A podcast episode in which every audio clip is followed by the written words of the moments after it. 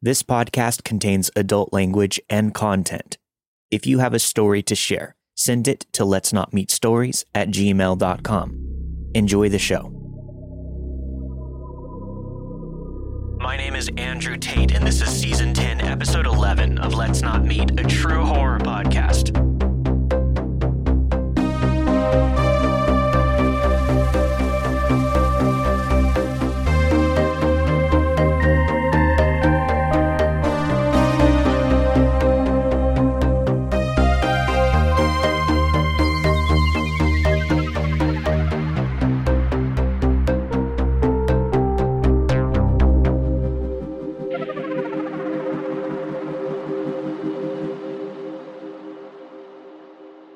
Right before I started sixth grade, my family moved for a third time, meaning I would be starting at another new school. I'm a pretty extreme introvert, so I can't begin to describe the level of anxiety I was internalizing at the thought of my first day. My sister is four years older than me, so we were never really in the same school building. This didn't help. I didn't even have that small comfort of having her around. To make matters worse, both schools I attended previously were small, with maybe 75 kids total in my grade. The new school that I would be attending had over 500 students in my class alone. The only silver lining was that I was beginning middle school, and my class would be a mix of kids from six different elementary schools, so, in a sense, everyone was new. During our first year in this town, my family rented a small townhouse while they waited for our previous home to sell.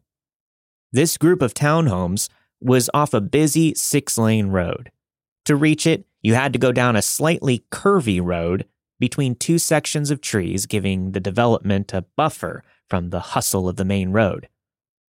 I also had to walk this road daily just to reach the bus stop, as the bus didn't even enter the development. It was about a quarter of a mile walk, Due to the road's curvature, I wasn't visible for part of the walk from the main road or the housing development. It's hard to say which would be the most terrifying on that first day of school. The idea of walking to the bus stop alone and then having to find a seat in a vehicle full of strangers, or the thought of walking to the bus stop with my mother when I was in sixth grade. My fear of being alone won, so my mother walked with me to catch the bus. Two boys were at the bus stop when we arrived, and my mother, being extremely extroverted and completely oblivious to my embarrassment and anxiety, introduced us to each other. The boys were polite. They introduced themselves and promised my mom that they would look out for me on the way to school. The two were a grade ahead of me, and while their actions will stay with me forever, the one thing that I cannot recall is their names, so we'll call him Nick and Cody. Only the three of us were at the bus stop. I was relieved to know two people at least, but also a little skeptical of why they would voluntarily pay attention to me. From then on, they would wait for me in the morning so that we could walk to the bus stop together. Initially, it felt like an easy friendship, and they even began inviting me to hang out on the weekends and after school to do things like basketball or manhunt. Now, Manhunt was like hide and seek, but we played it at night, starting with one seeker and many people hiding. Every time someone is found, they become the seeker until there's only one person left hiding in the group. After a couple of months, Nick began to creep me out a little. He started slowly with crude jokes or comments about my body when we were alone at the bus stop. Eventually, he escalated into asking me personal questions about whether I had done things or if I wanted to. Cody was a follower, and even when I could tell he wasn't quite into something Nick was doing, he would still follow suit. I usually laughed it off, with part of me thinking that this was just middle school and I should get used to it. Yeah, I know, I was 12 and dumb. The red flags waved like a stormy crimson sea, but I kept ignoring them, hoping the issues would disappear. Eventually, Nick would find reasons to touch me, often accidentally, coming in contact with my chest or my butt. While I have always been quick to stand up in defense of my friends, I have never been good at speaking up to protect myself. Instead, my anxiety generally leads to shutting down when I get nervous or uncomfortable. At 36, I've gotten better, and I've found my voice. I credit a lot to my dog, who is anxious about new people and situations. I've never been okay with people pushing his boundaries. Now, the only time I tend to shut down is on the rare occasion when I get hit on. I'm very much in flight when it comes to those types of social interactions. Unfortunately for 12 year old me, shutdown mode only encouraged Nick's behavior. My parents had found a house by early May, but we would not move in until the beginning of June, so I was stuck there a while longer. I began counting down the days until we moved out of that townhouse. Sometime that spring, two events scared the hell out of me. I was usually home alone for a short while after school some days, probably an hour or so. The rules in our house were always strict. I was to go straight home, lock the door behind me, and not open it for anyone, or go out to meet friends until my mom got home, as she was usually home before my dad. On one of those days, Nick and Cody showed up at my door. They knew I was there alone and were well aware that I could not come out until my parents were home. Momentarily, I talked to them through the window while they stood outside the door, but Nick insisted that I open it, just for a minute.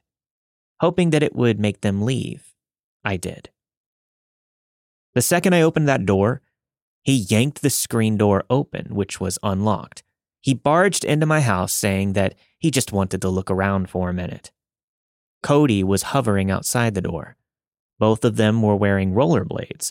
I was so angry that Nick had barged in, especially while wearing rollerblades, as my mom was hardcore into respecting other people's homes. I told him he needed to get out but he said that he wanted to see the bedrooms and rolled towards the stairs across from the front door. In my anger and panic, I grabbed the back of his shirt and pulled as hard as I could. Adrenaline is a wonderful thing.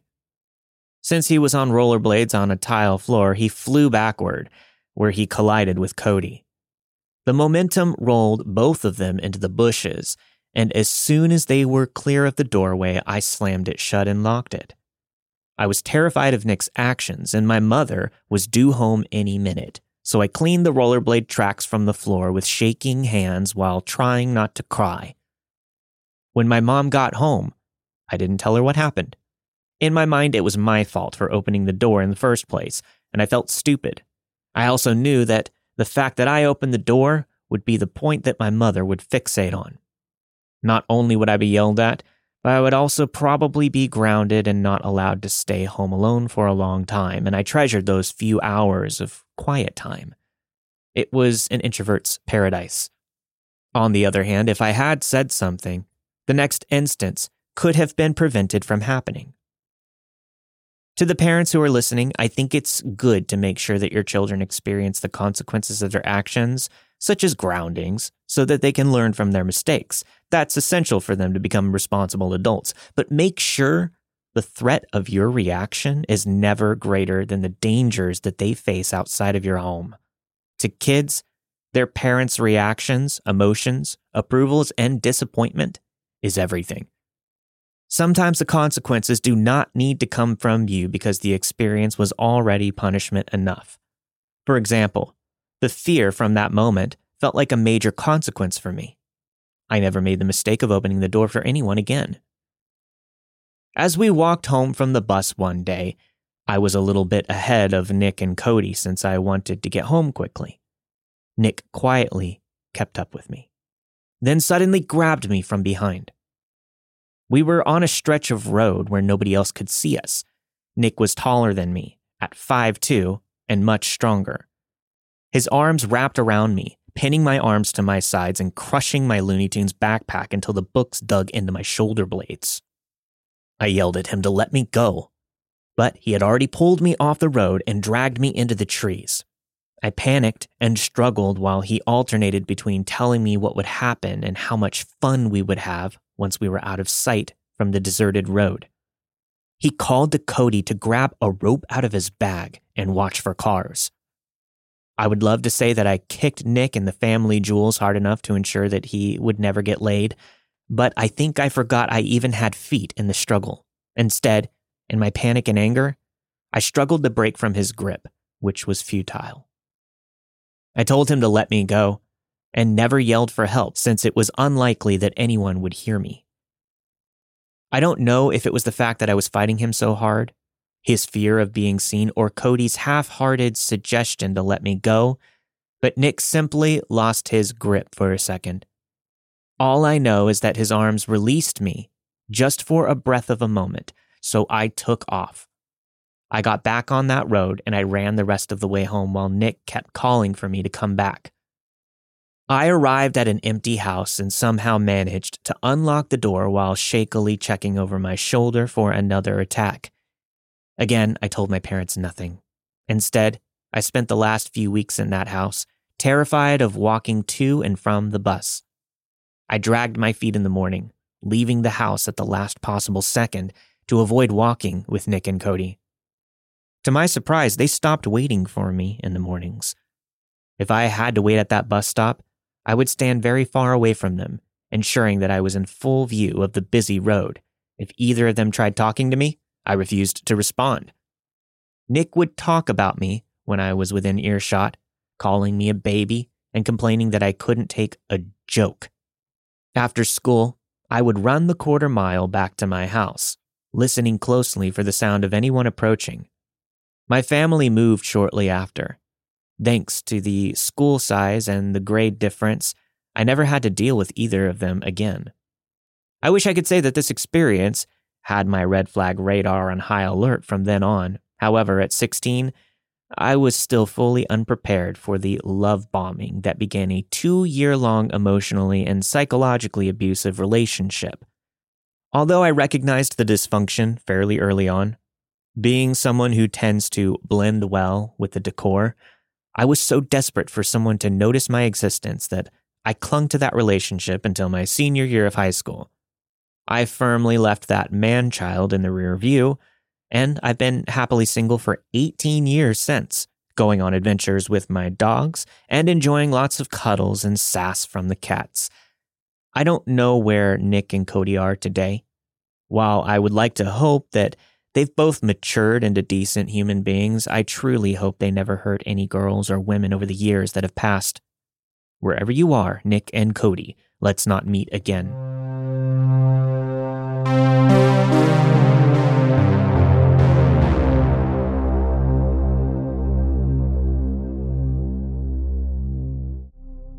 This recently happened to my sister and me. We were leisurely walking my two pups on the trails at a gorgeous park in northwest Arkansas. My sister noticed a man walking parallel to us who kept his distance for the entire 45 minutes of our walk. She's five years younger than me and about to graduate with her psychology degree, specifically focused on criminology and forensics. She's very aware of her surroundings and the behavior of others at all times, to say the least. She didn't mention the creepy man's presence to me then. This was probably to keep me from freaking out.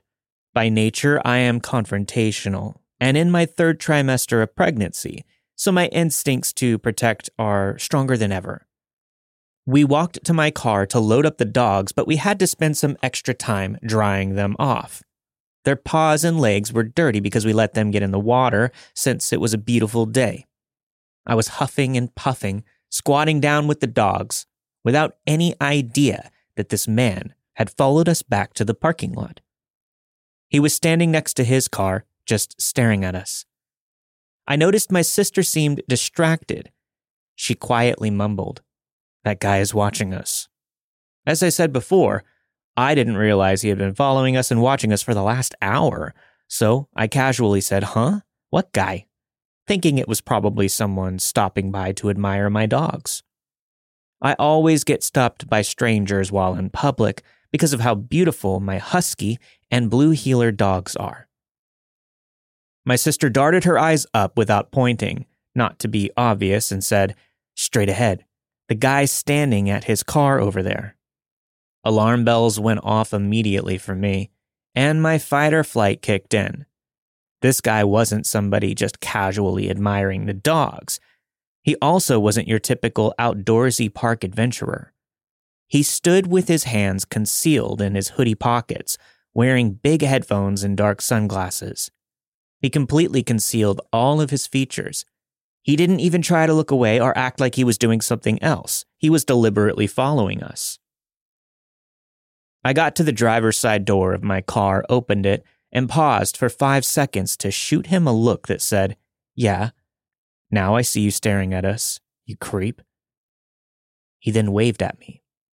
I got in my car, made sure that everyone was settled, and put that bitch in sports mode to peel out of there. Simultaneously, he got into his car and started to follow us. There are several stoplights from that park to my house, so I thought that we would lose him. And we did for a bit. But then out of nowhere, he rolled up right behind us at the last main intersection close to my neighborhood. At this point, I was thinking, okay, fuck it. If this guy wants to be this obvious, we will get as many details about him as possible. His windows were not tinted at all. First mistake. I told my sister to turn around and get a picture of him since he was on our ass. The light turned green as we were doing this, and I sped up again. We passed a neighborhood, and he quickly pulled off into it. I wondered why he did that, thinking maybe he was scared that we had taken a picture of him. We obviously decided not to go straight home, but instead drive around the town a few more times to make sure that we had lost him. I called my husband and the police in both towns that we passed through to report the man's information to the best of my ability. The police took it very seriously and, to my surprise, actually sent patrol cars to that park and my house. Unfortunately, the man knows exactly what my car looks like, so my husband will drive it for a while. It really pisses me off that he felt the confidence to stalk us openly and follow us the way that he did. Now, I won't let this one time scare me or keep me from going out to enjoy what nature has to offer. So, creepy ass stalker from the park, you're lucky my sister was with me and kept me calm this time. And you better hope that we don't meet, especially after I have this baby, because I'll be packing next time I go anywhere, and I won't hesitate to confront you face to face.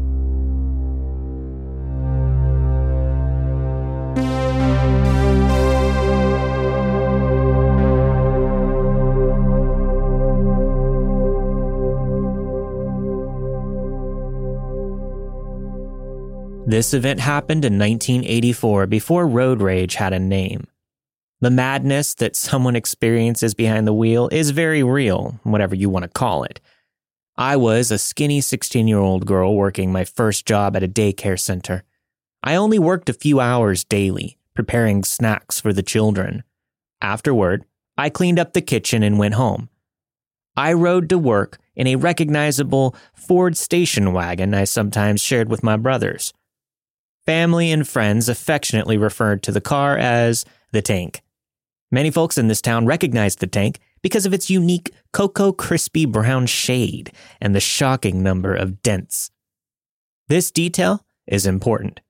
I may have contributed to a few of the dings, but my two older brothers created the lion's share. At least, that's the story I'm sticking with.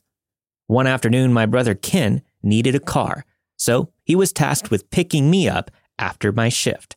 We pulled onto the turnpike, a very busy three lane road with many shopping centers. After a few moments, my brother Ken noticed a silver Mercedes driving very slowly in front of us. Patience is not one of Ken's strengths, so he turned on his blinker and sped ahead of the car, positioning himself in the left hand lane. Apparently, this was right where the silver Mercedes wanted to be, so the Mercedes gunned it. They cut us off and nearly caused an accident. The man driving the Mercedes slammed on his horn as we approached the red light. This is where most of the road rage stories end. The driver's door flew open as the Mercedes stopped beside us, and a stout red faced man came barreling out. He was in his mid 50s. I was sitting in the passenger seat only a few paces away when we locked eyes. That was the first time I remember being truly frightened by someone. The man was wild eyed and screaming obscenities. Ken was yelling, I didn't do anything wrong. Incredibly, the man jerked the door handle next to where I was sitting. My pulse raced as I helplessly watched this man trying to get into our car. What was his plan? Thankfully, the car door was locked. My brother had had enough. The light was still red, but Ken waited for an opening in traffic, then hit the gas. We went flying through the intersection, adrenaline soaring. I thought the exchange was over, but I noticed the silver Mercedes was right behind us. He's following us, I screamed. Incredibly, the man had run the red light as well. My brother had many skills, and his talent for driving like a bat out of hell was on top of that list. We were only a mile from home and planned to make a run for it. We tore through our neighborhood, barely slowing to turn and desperate to outrace the silver Mercedes. After a bit of time, it seemed like we had lost him. I was terrified that the man would discover where we lived, though. Ken must have had the same thought because as we approached our two story brick house on the hill, Ken drove another loop around the block just to be sure that we had shaken him. We eventually pulled into our driveway so fast a cloud of dust rose from the gravel. Instead of parking at the edge of the driveway as we usually did, I jumped out of the wagon and threw up the garage door. Ken sped the car inside so it couldn't be seen from the road. Nobody else was home. I felt far from safe. The man was still out there looking for us. Surely he won't find us, I thought. The car's hidden in the garage. I nervously peered out my window's mother, which was directly over the driveway. My gut churned as the silver Mercedes drove slowly by. Minutes later, it pulled into our driveway. A man got out of the car and looked through the garage windows below me. Soon he was pounding at the front door. I paced the hallway as Ken just disappeared. He showed up moments later with a loaded shotgun. A firearm makes a person very brave, and I remember my brother marching to the door with it perched across his chest. Don't open the door, I cried. But Ken ignored. He swung that door open only to discover the porch was empty. I thought the whole ordeal was over, but after a few more moments, there was more pounding at the front door. I was convinced that the man had returned, but a policeman was standing there when Ken boldly answered the door with his shotgun hidden out of view. The crazy man had called the cops on us. I guess, technically, mostly my brother. This lunatic stood in the driveway shouting, Where's the kid? I want him locked up. I watched from the front porch as my bewildered looking mother pulled into the driveway. I want this lunatic off my property, Ken yelled. Meanwhile, my mother pleaded with Ken, just apologize to the man. Why should I? Ken responded. I didn't do anything wrong. Eventually, the police made the man leave, but not before threatening to contact his lawyers and have everyone sued. He was on his maniacal tirade for so long that even the police could tell that he was crazy. After he left, the police interviewed me. The police officer explained that the man had been canvassing the neighborhood looking for the owners of the beat up brown station wagon, and a neighbor told him where we lived. The man accused us of speeding through a neighborhood where small children lived. The man is crazy, I told the cops. He was chasing us. Nothing ever came of the report. I'm sure this made the silver Mercedes driver very angry. That night, my mother received a late night phone call from a man who panted heavily into the phone. She continued receiving creepy calls like that for a few more nights. These were the days of rotary phones, before caller ID, so it really freaked her out. The whole household suspected it was the man who drove the silver Mercedes. I remember being confused by the phone calls and what they were supposed to accomplish. As an older adult, I wonder who the man was trying to intimidate my mother, the innocent onlooker, Ken, or me. I also wonder how the man got our phone number. He had to have searched a three inch phone book trying to locate us since the internet didn't exist yet. Thanks to an unknown neighbor, he already had our address. I was very nervous for several weeks as I drove back and forth from work. The tank stood out like a sore thumb, and I kept expecting that lunatic driver to reappear. So to the man in the silver Mercedes who tried to yank open my car door, then showed up at our house, let's not meet again.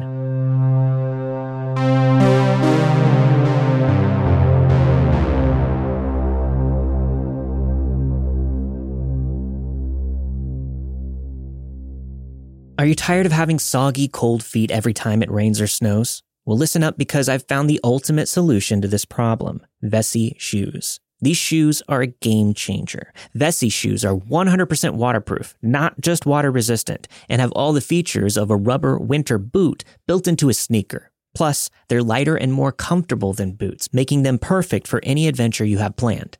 They're made from Dyma-tex, a super soft knit material that keeps your feet warm in the cold, but also cool in the warmer months. These shoes are so freaking comfortable and durable. The lugged rubber outsole gives you the extra grip in wet conditions, and there's even added lining inside for extra warmth in the cold. And the best part? They slip on and off, making it quick and easy to get outside. I have two pairs of their shoes, a pair for running at the gym and a pair of fashionable slip-ons I use for everyday wear. I'm already shopping for my next pair. I never have to worry about my feet getting wet or cold again, and they keep me comfortable in any weather I experience. You can wear them on your daily commute or out on a hike. They're perfect for both. Vessi has many other styles to choose from as well, so you can find the perfect shoe for any occasion. I highly recommend investing in a pair of Vessis. Trust me, they'll change your life. Vessis are my go-to shoes by my door. Check them out at vessi.com slash meet and use code MEET for 15% off your order. That's Vessi, V-E-S-S-I dot com slash meet and use that code MEET for 15% off your order. Now back to the show.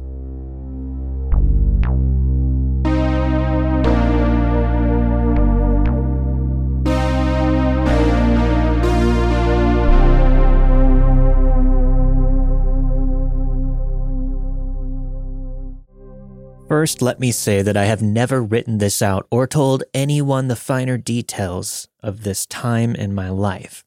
And this podcast has given me the courage to put it out there and process everything. With that said, those finer details are extremely sensitive and could be triggering. This story begins in April 2014, nearly two months after I left my cheating narcissist husband and father of my three year old daughter who we'll call Lila. I was 25 years old, a newly single mother living with my parents until I could find a suitable and affordable place for Lila and me. Needless to say, I was broken and vulnerable. Though I longed to have a complete family again someday, I was not equipped to even think about another relationship. Not to mention, I had been out of the dating game for four years now, and I had a kid. I was not exactly what guys my age were going after. However, I was ready to meet new friends and get out a bit, so I took advantage of the nights Lila spent with her dad. I would go out often with coworkers after we finished our shifts. I worked for the Department of Mental Health at a residential treatment facility for children and adolescents with mental illness and severe emotional disturbance. It goes without saying, we went out often. Have you ever heard of trauma bonding?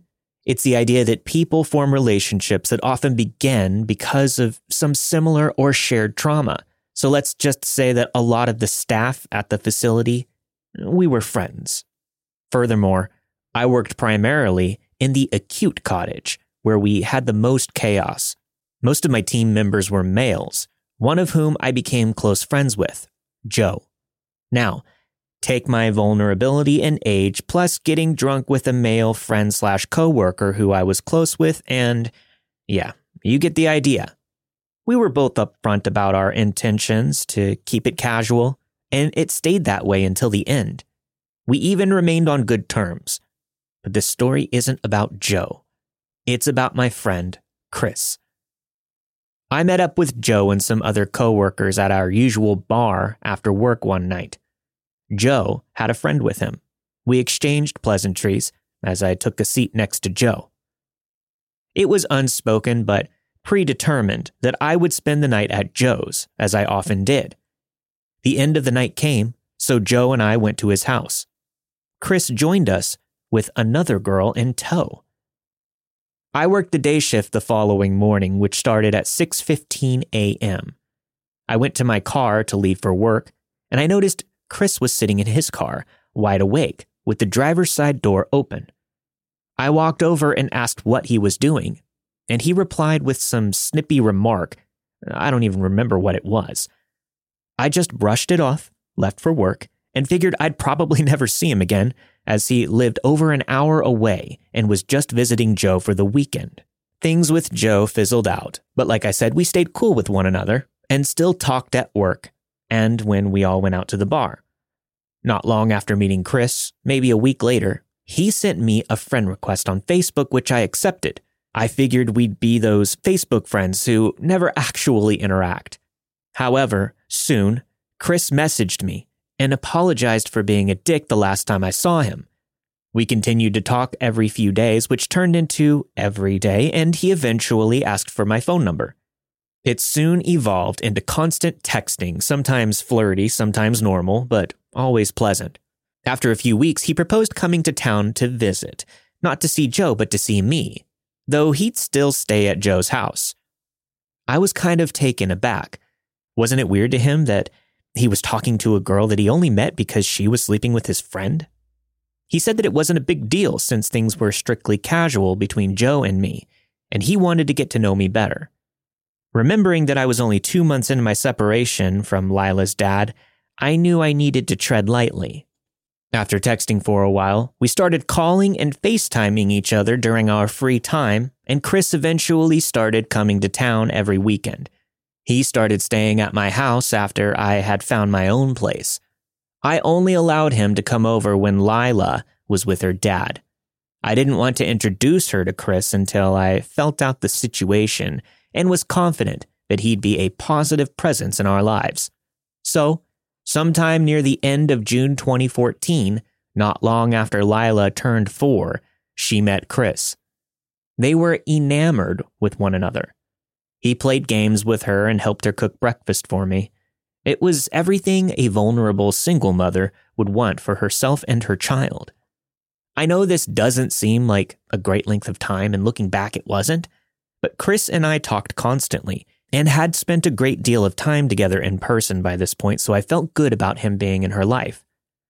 Chris was laid off from his job, and we were getting more serious, so he started considering looking for a job in my town and staying with Joe or me until he could get his own place. At the end of July 2014, something unexpected happened. I had a day off from work, so Chris and I enjoyed an evening on the porch with a few drinks. I got on Facebook and I saw a news article that shook me to my core. The Department of Mental Health was facing intense budget cuts. As a result, the facility in which I worked was going to be closed. Nothing like finding out that you're going to be unemployed from a news article on Facebook, right? To summarize, the powers that be gave the employees very few options either transfer to another facility, retire, or just be let go. Obviously, I couldn't retire, and I couldn't afford to be without income while I looked for another job, so I looked into transferring. Still, the closest facility was over an hour away in the town where Chris was from. This predicament was further fucked due to Lila's dad and I not being divorced yet, so we didn't have a parenting plan. I reviewed the situation with him, and we agreed that he and I would move there since his girlfriend was in the Air Force and stationed near St. Louis. He could transfer to a different location of the retail store where he worked. Then I could transfer to another Department of Mental Health facility. We decided this move would be good as it would ultimately open up more opportunities for Lila than our small town could offer. Chris and I decided that we would just find an apartment in St. Louis together, and by September 2014, we were loading up a U Haul we found a beautiful but very expensive two bedroom apartment in a nice part of St. Louis County, which we could afford with both of our incomes. Lila would have a bedroom and bathroom all to herself. It was like a dream, until it wasn't. October was approaching, and Lila's dad had not made any more mention of moving, so I was getting nervous. I confronted him, only to be met with denial. He said he never agreed to move, which threw a huge wrench in my plans. I had just signed a one year lease two hours away from my family, friends, and Lila. We eventually decided that Lila would come to my house every other week until she started kindergarten in August 2015. I already knew in my mind, by that time, I'd be preparing to move back home.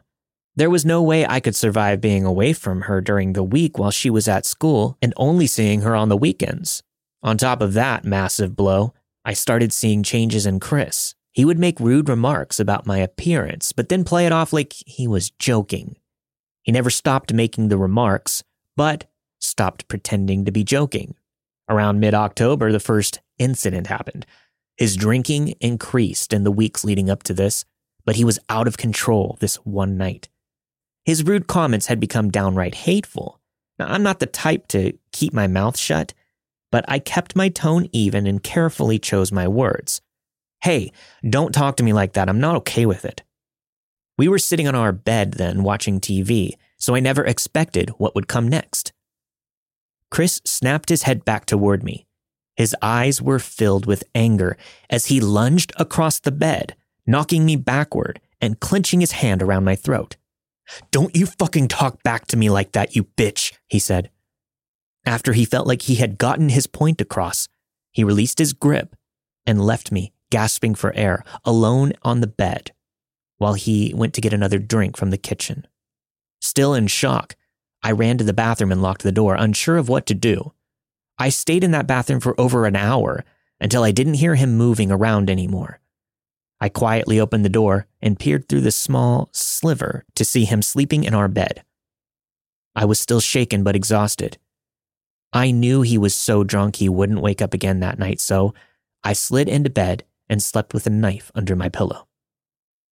The apologies were profuse the next day. He didn't even remember his actions, but he said he was so sorry and he'd never hurt me, yada, yada, yada. Having the curse of always looking for the best in people, I forgave him. But I didn't forget. I just became more aware. Fast forward to late November. A friend from back home moved to St. Louis, but in a different part of the county. Even though it would be a drive, I convinced Chris to come with me to her house to visit her and her husband. It was awesome to catch up with a friend, sit by the fire, have a couple of drinks, and laugh about old times. I guess I had a little too much fun for Chris's liking because when it came time to leave and we got into the car, he was silent. That is, until we got onto the highway to head home. He started berating me about being useless. He said that I was such an annoying drunk and I made an ass of myself. Then he said I couldn't hang out with that friend again. I was honestly too drunk to protest, so I just sat in the passenger seat. I silently cried about what my life was becoming. I wanted to go to bed when we got home, but he wanted sex. By this time, I had sobered up, and I told him no, I wasn't about to sleep with someone who had just talked to me like that. I should have seen it coming. I had promised myself that I would be more aware, but my reflexes were dulled from the alcohol. He pushed me onto the bed and grabbed me by the throat, cutting off my air supply. Afterward, I locked myself in the bathroom. I turned on the shower and sobbed until I fell asleep on the bathroom floor. I forgot to mention that at some point, since we moved to St. Louis, he had decided that he didn't want anything to do with Lila and would stay in another room or leave the apartment altogether when she was home. By this point, I was done. I had promised to get out as soon as possible. He was bitter, cold, rude, hateful, heartless, and nonchalant. I, however, was putting on a show of the perfect girlfriend.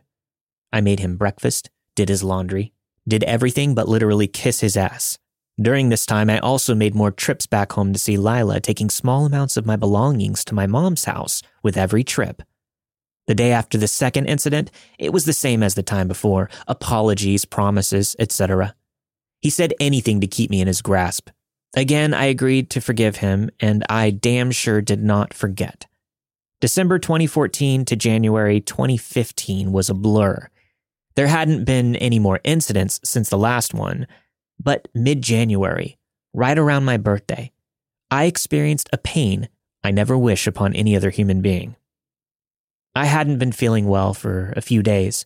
I was nauseous and exhausted, and the thought of food disgusted me, even when I was starving. I made up a reason to go to my Walmart, and when I got there, I timidly made my way to the display of pregnancy tests. In my gut, I already knew, but I had to be sure.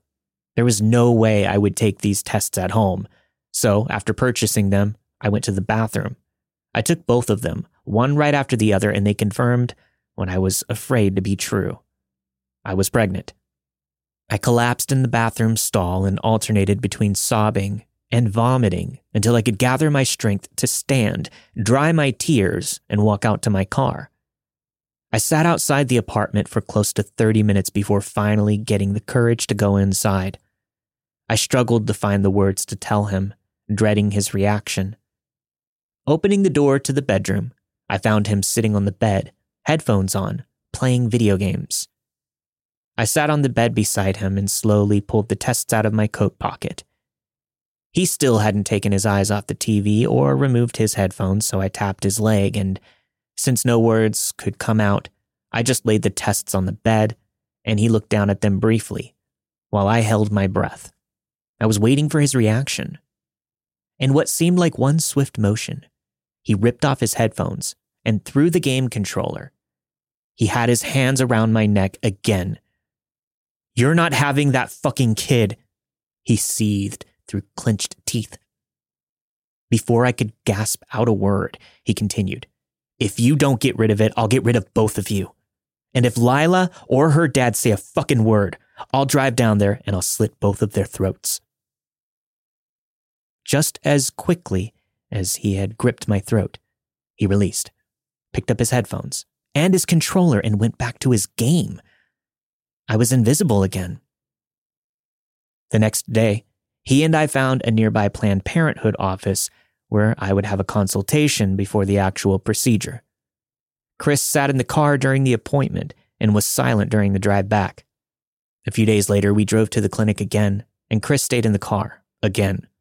I learned that I wouldn't be having a procedure at the clinic. Instead, I was administered a pill at the clinic that would terminate the pregnancy. I was sent home with the pills to take the next day, which initiated contractions to expel the life that had been growing inside of me. As instructed, I took the pills the next day and waited for the contractions to start. Please believe me when I say I've never felt such excruciating pain in my life, mental or physical.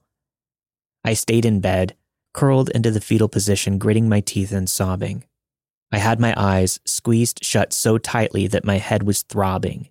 Whenever I let an audible sob slip, Chris told me to shut up and quit faking it. Once again, I retreated to the bathroom and I suffered alone behind the sound of the running shower. When it was over, I crawled into bed and weakly climbed under the blankets. I stayed there for three days. I'll never stop wondering who my baby could have been. But by making that choice, I likely saved them and myself from what was sure to be a traumatic existence. Throughout the rest of January and February 2015, I started making bigger moves to get closer to home while hiding that I was leaving. On St. Patrick's Day 2015, Lila had a parent child dance at her preschool where I also worked. We went dress shopping, and she chose a green fairy costume out of all of the green clothing items available. Of course, I bought it. My girl wants to dress up like a fairy for the dance, she can do it. We had a blast, and I felt a joy that I hadn't felt in months. We got home from the dance, and she went to the spare room to change clothes. I went to my bedroom door, only to find that Chris had locked it. I knew he was home, so I knocked. He called out to let me know that he had locked the door. Yeah, no shit. Unlock it so I can go to the bathroom, I said. Each of the two bedrooms had its own bathroom, which could only be accessed by said bedrooms. Not a chance. You had the car all fucking day, and I missed a chance to play golf, he said. Are you fucking kidding me? Unlock the goddamn door, you asshole, I argued. I can't hear you. I'm playing PS4 online. I have my headphones on, he said. Fucking dick, I thought to myself before having an idea. Okay, cool. I bet you'll hear me dumping your entire case of beer down the drain, I threatened. I wasn't actually going to do it. I just wanted him to open the door before I pissed my pants.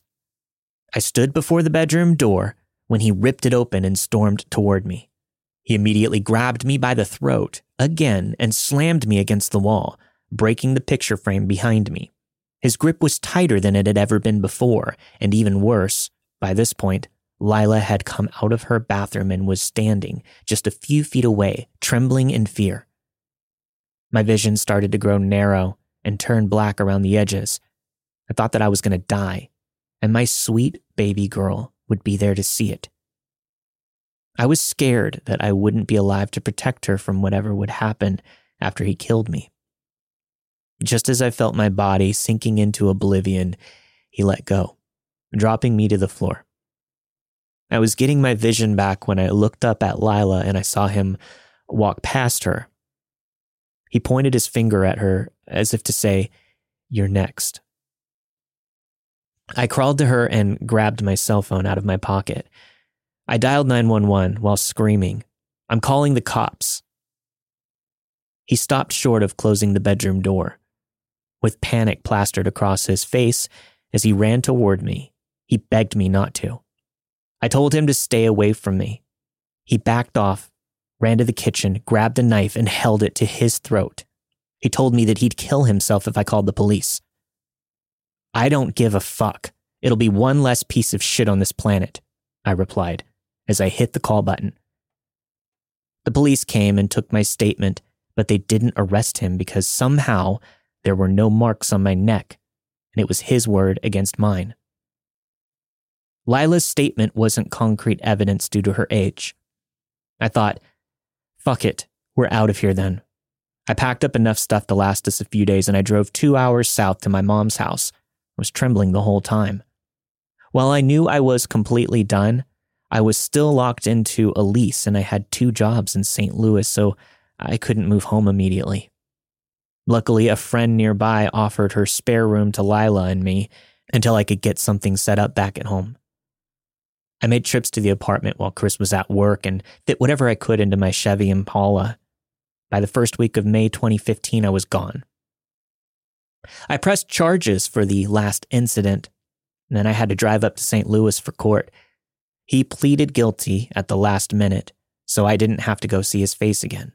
I found out later that all he had to do was take an anger management course. What a good criminal justice system, right? Fast forward to April 2022. I remarried. Lila is about to turn 12, and my current husband and I share a three year old daughter. I had done my best to leave the memories of Chris behind, but the recurring nightmares were making it impossible. One day, I was curious to see if Chris had continued to be a piece of soggy, wet lettuce, and I looked him up on a website for Missouri court system. Turns out he was. He got married at some point after I left him, but that marriage dissolved in 2018. He had also earned an order of protection against him at that time. Being the person I am, I wanted to know who he married. I guess I just wanted to know the name of the woman with whom I shared similar experiences. Somehow that led me to finding her maiden name and contacting her on Facebook. We'll just call her Jenna. My message to Jenna was short and simple but genuine. Hi, this is probably horrifically odd and random, but are you Jenna, who was married to Chris? If I have the wrong person, I'm sorry, you can just disregard. She replied, Yes, are you the ex girlfriend he also abused that I found paperwork on? Yes, I am. I just wanted to say that I'm glad you got out. I empathized. We continued to talk for hours and learned that our stories were terrifyingly similar and equally traumatic. I hated that Chris claimed another victim after me, but he didn't entirely get away with it this time. A newspaper where Jenna lives picked up the story, and Chris had his disgusting face splashed all over the internet. And it serves him right, but he deserved far worse. Jenna and I also put together that Chris lives with his current girlfriend in Florida. We debated whether or not it would be out of bounds to reach out to her and warn her. We thought she'd probably think that we were two crazy bitches with a vendetta, but we agreed that if we didn't, and he abused her too, we'd never be able to live with ourselves. I'd rather some woman I don't know think that I'm crazy than find out that this bastard claimed another victim. So I opened a Facebook message with his current girlfriend and added Jenna. I explained who we were, what just happened to us, and that we were only reaching out to her to keep her safe, just in case. Jenna even sent a link to the article from the newspaper with his mugshot. After a while, she replied, but pretty much brushed us off and denied having similar experiences. We both told her that we were hoping it stays that way, adding that if he shows his true colors, she has us in her corner. She hasn't replied. It'll be a year since Jenna and I messaged her. With all that is in me, I hope she, or any other woman, does not have to live through the hell that Jenna and I experienced. And to Chris, you psychopath, you'd better hope, for your own personal safety, we never meet again.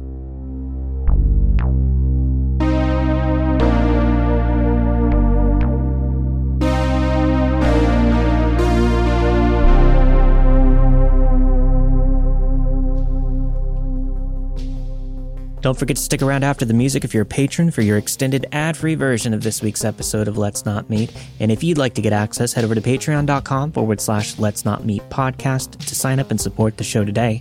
This week you have heard Bus Stop Buddies Turned Creeps by Amanda, Midday Park Stalker by Anonymous, The Man in the Silver Mercedes by Sick Cookie, and finally Chris by Emily.